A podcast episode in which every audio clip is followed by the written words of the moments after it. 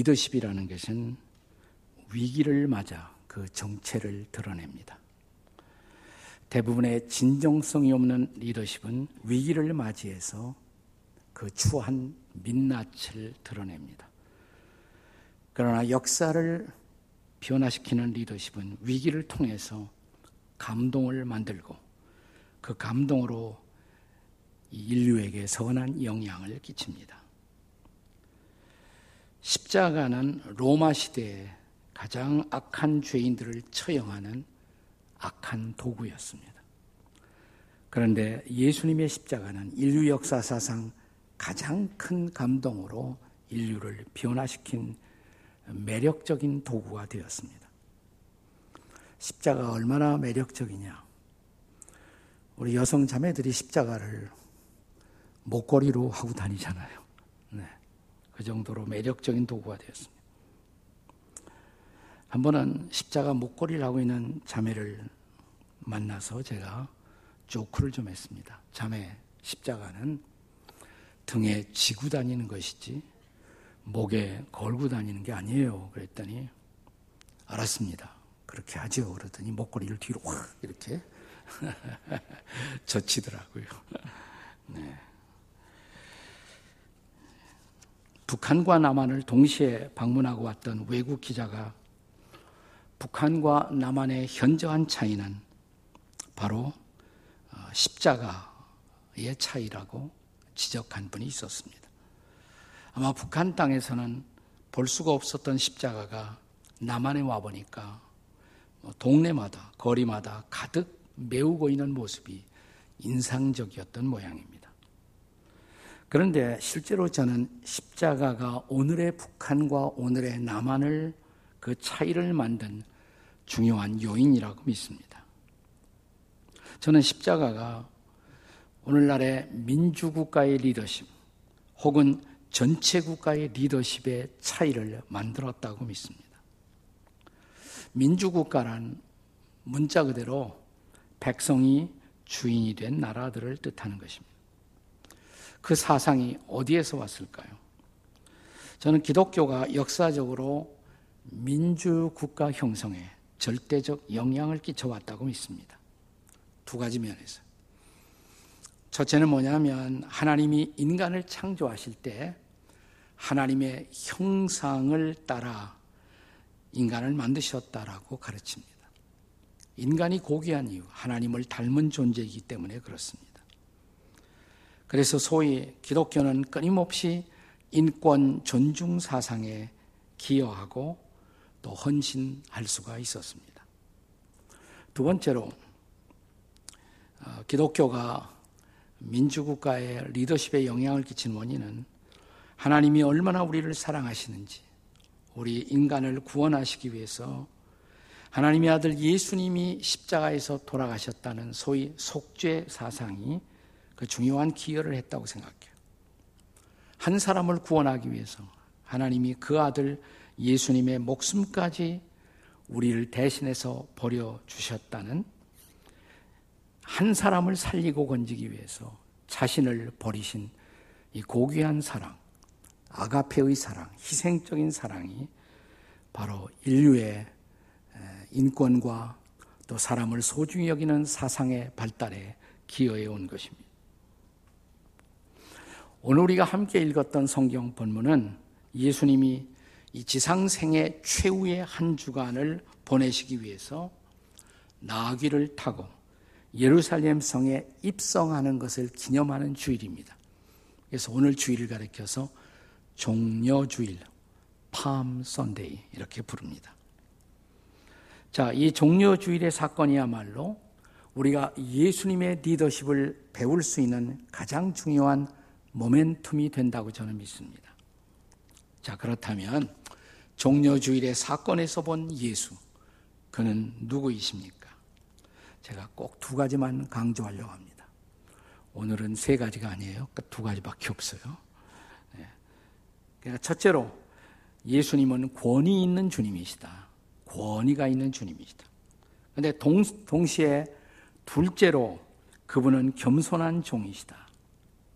권위 있는 주인이신데 겸손하시고 주인이신데 종이 되신 것. 이게 바로 역설이죠. 이게 또 하나의 역설입니다. 그러니까 예수님의 리더십은 그런 의미에서 역설적 리더십입니다. 자, 예수님의 리더십 첫째가 뭡니까? 그는 권위가 있는 주인이시다. 주님이시다. 라는 사실입니다. 권위가 있는 주님. 따라서 하실까요? 권위 있는 주님. 때는 이스라엘 최대의 명절 6월절. 그 6월절을 앞두고 예수님이 당신의 제아들과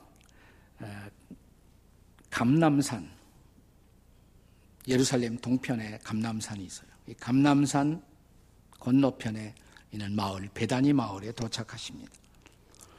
자, 이 베다니는 이제 감난산 언덕을 넘어서 감난산 언덕을 넘어갈 때 있는 또 작은 마을 벳바게 그 마을을 넘어서 감남산 올리브 마운틴을 내려가면 바로 예루살렘이에요.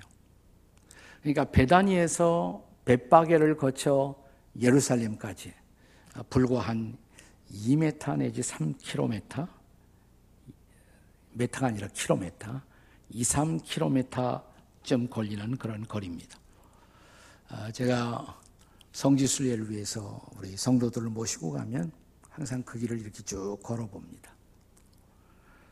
만약 지금이 고난 주간인데 고난 주간에 여러분이 예루살렘을 방문하신다면 바로 정확하게 예수님이 걸어가신 그 거리를 종료주일의 행진을 재현하고 있는 모습을 우리가 볼 수도 있습니다. 본문 30절에 보시면 자 이제 이 감남산을 넘어오시면서 예수님이 제 아들 두 사람을 맞은편에 있는 마을로 보내십니다. 거기 가면 아무도 아직 타지 않은 나귀 새끼 두 마리가 있을 터인데 그것을 풀어서 끌고 내게로 가져오거라. 아, 그러면서 31절, 본문의 31절에서 이렇게 말씀하십니다. 한번 31절 같이 읽어보세요. 시작. 만일 누가 너희에게 어찌하여 푸느냐 묻거든 말하기를 주가 쓰시겠다 하라 하시매. 이게 상식적으로는 말이 안 되는 말이죠. 그 나귀에게 주인이 있을 거 아니에요. 근데 그 나귀를 제 아들이 끌고 가려고 하는데 왜 그러냐 물어보면 주가 쓰시겠다 이렇게 말하라. 좀 말이 안 되는 말이잖아요. 이게 무슨 말입니까? 그 나귀 새끼가 주인이 있을 터인데 예수님이 지금 무슨 선언을 하시는 거니? 진짜 주인은 나다. 나 주인이 그 나귀 새끼를 쓰시겠다고 가서 말하라는 것입니다. 33절에 보면요. 진짜 주인들을 만났어요. 진짜 임자들을 만났습니다. 부딪혔어요.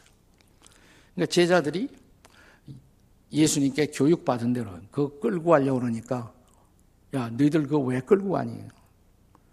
주님이 주인이 쓰시겠다고 하십니다. 뭐? 너희들 도둑 아니야? 뭐 이게 당연한 반응이 아니겠습니까? 네. 자, 그런데 33절, 34절 같이 읽겠습니다. 시작.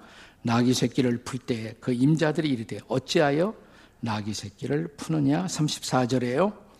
대답하되 주께서 쓰시겠다 하고. 네. 또 그 다음 절에 보시면 드디어 나귀를 예수님께로 끌고 왔어요. 그 예수님이 그 나귀 타고 예루살렘에 들어가는 행진이 시작됩니다. 예수님이 나귀를 타시던 바로 그 지점에 지금 이스라엘 가시면 거기 기념교회가 예, 예수님이 나귀 타시던 그 기념하는 기념교회가 거기 서 있습니다.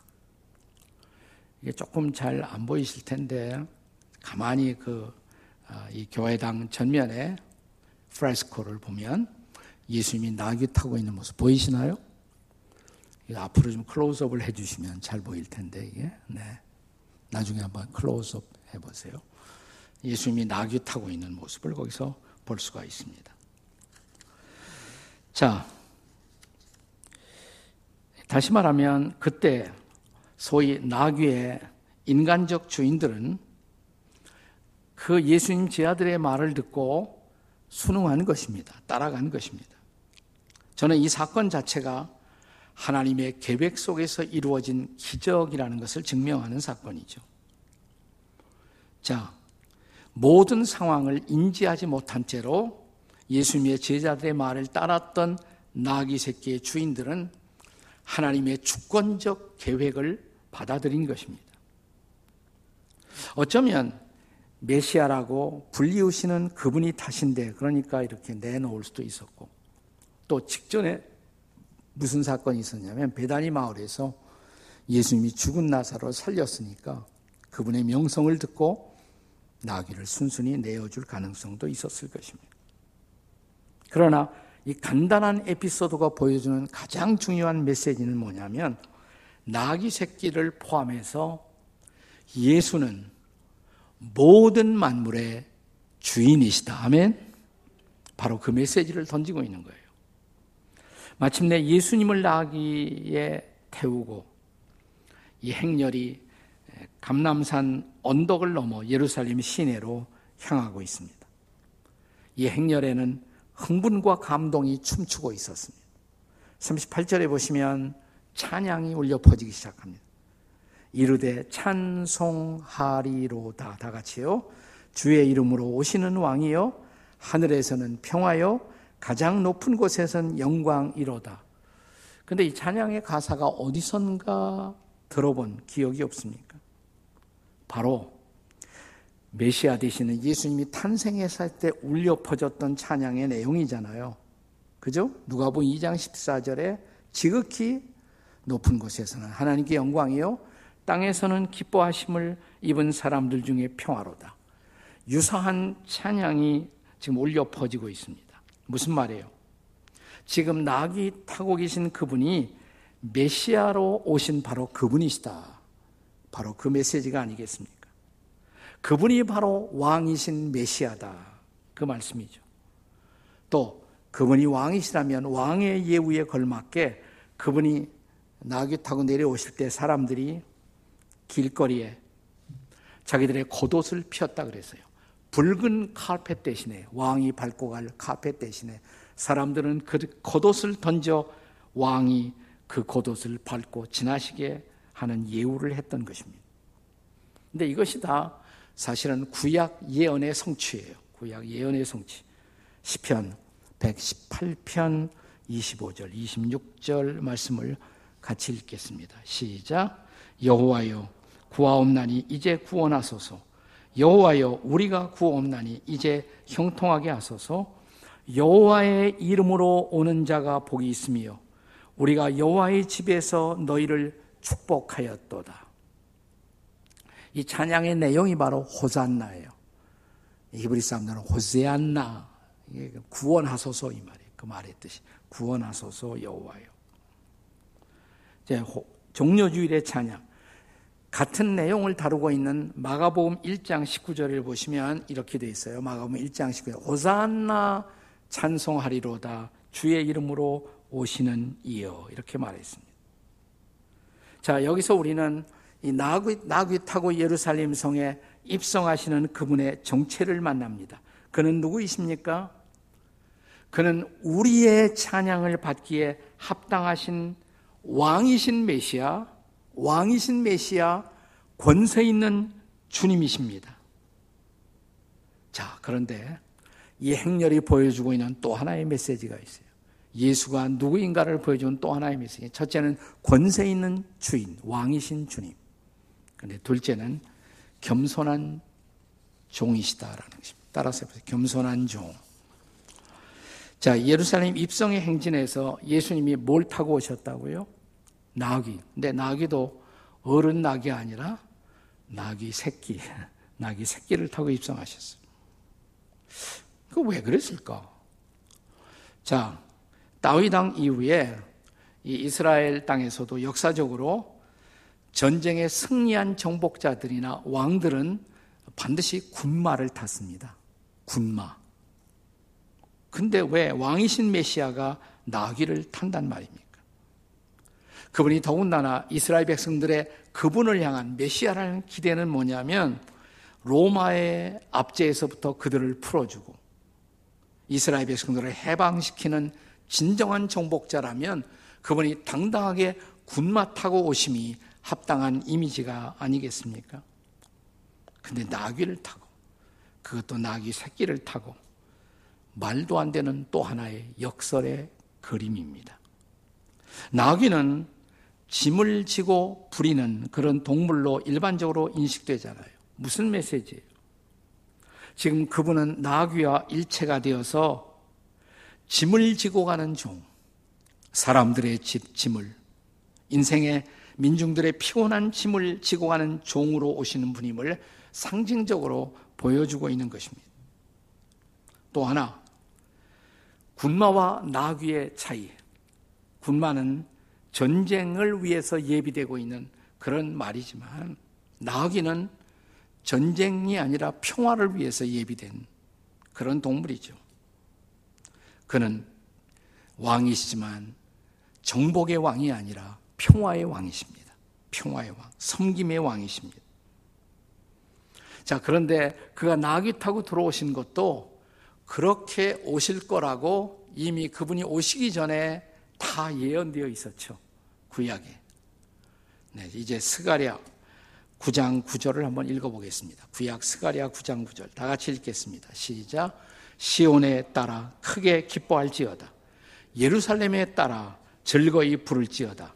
보라 내 왕이 내게 임하시나니 그는 공의로우시며 구원을 베푸시며 겸손하여서 나귀를 타시나니 나귀의 작은 것 곧 나귀 새끼니라. 자, 이 예언이 언제 기록됐는가 하니 BC 주전 487년에 기록된 말씀이에요. BC 487년에. 그러니까 이것은 그로부터 513년 후에 이루어질 예언인 것입니다. 이제 문자 그대로 예언하신 그대로 예수님이 나귀 타고 입성하셨잖아요. 놀라운 예언이죠. 이 사실 하나만 우리는 성경의 놀라움, 성경 예언의 경이로움, 그것이 하나님의 말씀이라는 또 하나의 증거를 여기서도 볼 수가 있습니다. 자, 근데 이 예언 중에서 그분이 왜 나귀 타고 오신다고? 그는 겸손하여서 이게 강조되었잖아요.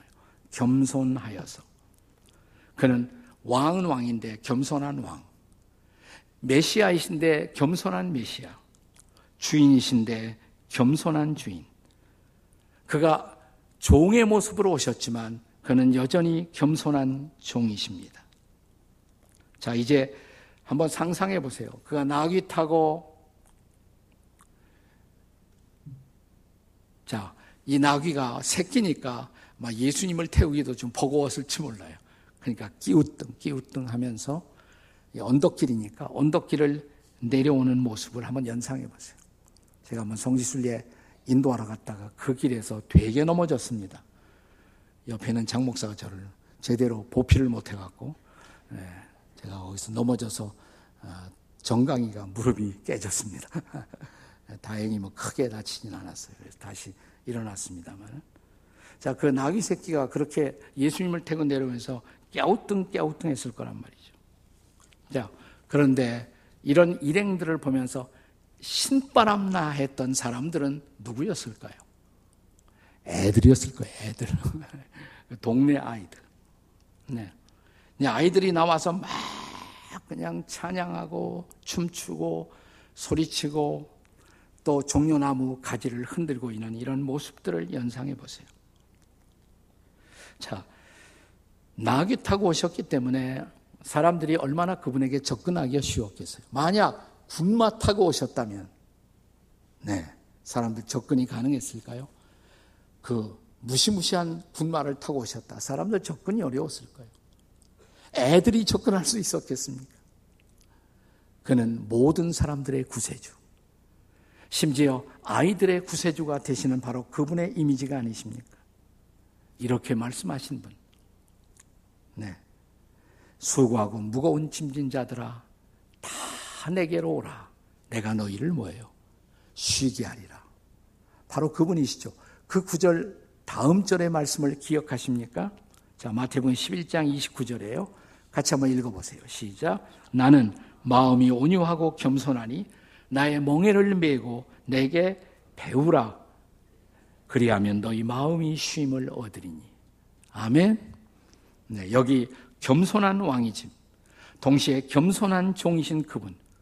우리의 무거운 인생의 짐을 덜어주시기 위해서 오신 바로 그분. 할렐루야. 여기 리더이시는 예수님의 역설의 모습이 있습니다. 그는 권세 있는 주인이시지만 동시에 겸손한 종이십니다. 자, 그렇게 오신 예수님, 그분을 그렇다면 여러분과 저는 우리는 어떻게 그분을 따라가야 마땅할까요? 자, 그 결론적인 해답을 저는 우리가 잘 아는 바울 사도가 하신 빌립보서 2장 5절의 말씀에서 오늘의 중요한 결론을 얻고자 합니다. 같이 한번 읽어보세요. 시작. 너희 안에 이 마음을 품으라. 곧 그리스도 예수의 마음이니. 아멘. 너희 안에 이 마음을 품어라. 누구의 마음? 예수님의 마음을 품어라. 이 구절이요. 번역에 따라서는 영어 성경으로 오늘날 가장 많이 읽혀지는 NIV, New International 버전에 보면 마음이란 단어를 태도로 번역했어요. 그렇게 번역해도 상관없어요. attitude. 그러니까 너희 안에 이 태도를 가져라. 그리스도 예수의 태도다. 그러니까 우리들이 본받아야 할 삶의 태도. 예수님이 보여주신 태도. 어떤 태도예요? 그는 권위 있는 주님이시지만 친히 종이 되어 겸손하게 오셔서 우리를 섬겨주신 바로 그 태도. 이것이 예수님이 보여주신 리더십이 아닙니까? 자, 우리가 이제 비리포스 2장 5절을 읽었는데 그 다음 이어지는 6절, 7절을 한번 같이 읽어요. 다 같이 시작. 그는 근본 하나님의 본체이시나 하나님과 동등됨을 취할 것으로 여기지 아니하시고 오히려 자기를 비워 종의 형체를 가지사 사람들과 같이 되셨고 여러분 어떤 리더가 권위가 없으면 안 돼요. 리더에게는 권위가 좀 필요합니다. 권위가 없다면 누가 그 리더를 따라가겠어요? 근데 그 리더가 권위만 부리고 그 권위로 우리를 누른다면 또 누가 그 리더를 진정 마음으로부터 따를 수가 있겠습니까? 결국 폭력적 리더의 이미지죠. 근데 그는 겸손하시고 우리를 섬기시는 리더. 네. 그 예수님의 리더십이란 말이죠. 예수님의 역설적 리더. 왕이고 하나님이면서 자신을 비우셨다는 거예요. 자신을 비워서 사람의 모습으로 오셨고 사람 중에도 종이 되어 오신 분. 그게 바로 우리 예수님의 리더십인 것입니다. 자, 이제 바울 사도는 예수님의 리더십의 그 절정을 빌리보서 2장 8절에서 이렇게 증언합니다. 2장 8절 다 같이 시작. 사람의 모양으로 나타나사 자기를 낮추시고 죽기까지 복종하셨으니 그 십자가에 죽으십니다. 그러니까 예수님 리더십의 절정이 바로 십자가입니다. 우리를 죄악에서 건져내시고 우리를 구원하시기 위해서 하나님만큼 높으신 그분이 우리의 죄를 대신 짊어지고 그분이 죄인이 되어 우리가 받을 형벌을 대신 십자가에서 받으시고 피 흘리시는 그 모습. 그리고 마침내 생명을 내어주신 우리를 위해 모든 것을 내어주시고 대신 죽으신 분. 이게 바로 예수님의 십자가의 리더십인 것입니다. 자, 우리는 다시 누가복음의 텍스트로 돌아옵니다. 예수께서 나귀 타고 감남산 언덕을 넘어 예루살렘 성을 향하여 오시자 무리들은 메시아에 대한 흥분된 기대를 안고 찬양하면서 그를 맞이합니다. 찬양하리로다. 호산나 주의 이름으로 오시는 이여. 자, 누가 보면 19장 37절 보세요. 다 같이 시작.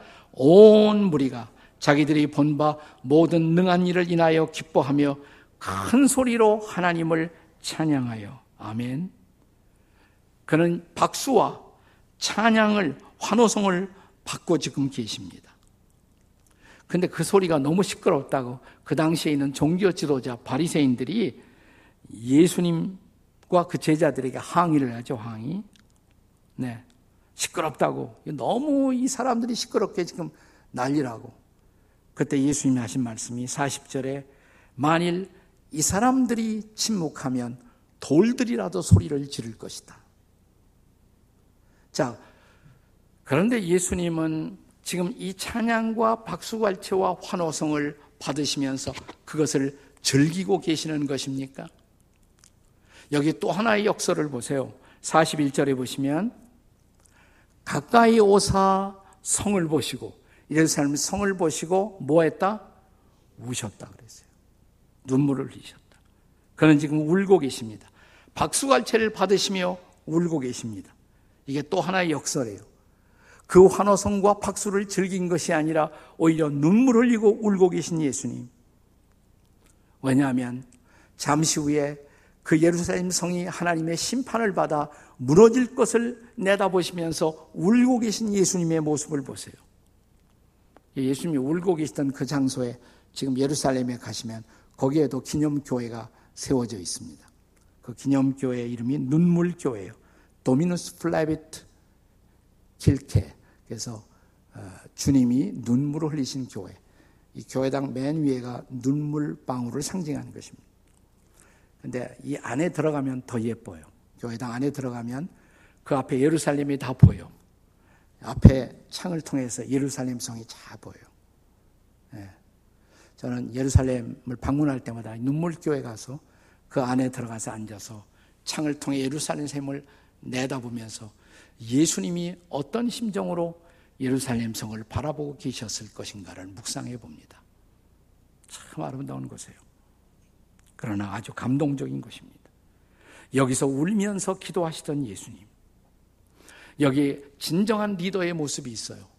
박수갈채와 환호를 즐긴 것이 아니라 오히려 눈물 흘려 울고 계신 예수님. 그는 왕이시고 메시아지만 그는 너무 겸손하셔서 종의 모습으로 오셨던 바로 그분. 여기 우리가 따라야 할 진짜 리더 예수의 모습이 있습니다. 자, 우리 그리스도인들이 평생의 삶의 목적이 예수님을 따라가는 것, 예수님을 본받는 것이라면 우리도 이런 예수님의 모습을 조금은, 조금이라도, 흉내라도 내고 있는 것일까요? 나도 뭔가 조금은 가지고 있는 것이 있을 수가 있어요. 그게 우리의 권위예요. 내 지식, 내 재산, 내 사회적인 위치, 나 그거 가지고 어깨에 힘주는 것이 아니라 오히려 눈물 흘리고 있는 사람들을 씻어주시기 위해서 그들을 얼싸안고 눈물 흘리는 리더. 지금 우리 시대는 이런 리더를 기다리고 있지 않습니까? 그분을 흠모하고 그분을 사모하고 그분을 본받는 오늘이 되시기를 주의 이름으로 축원합니다.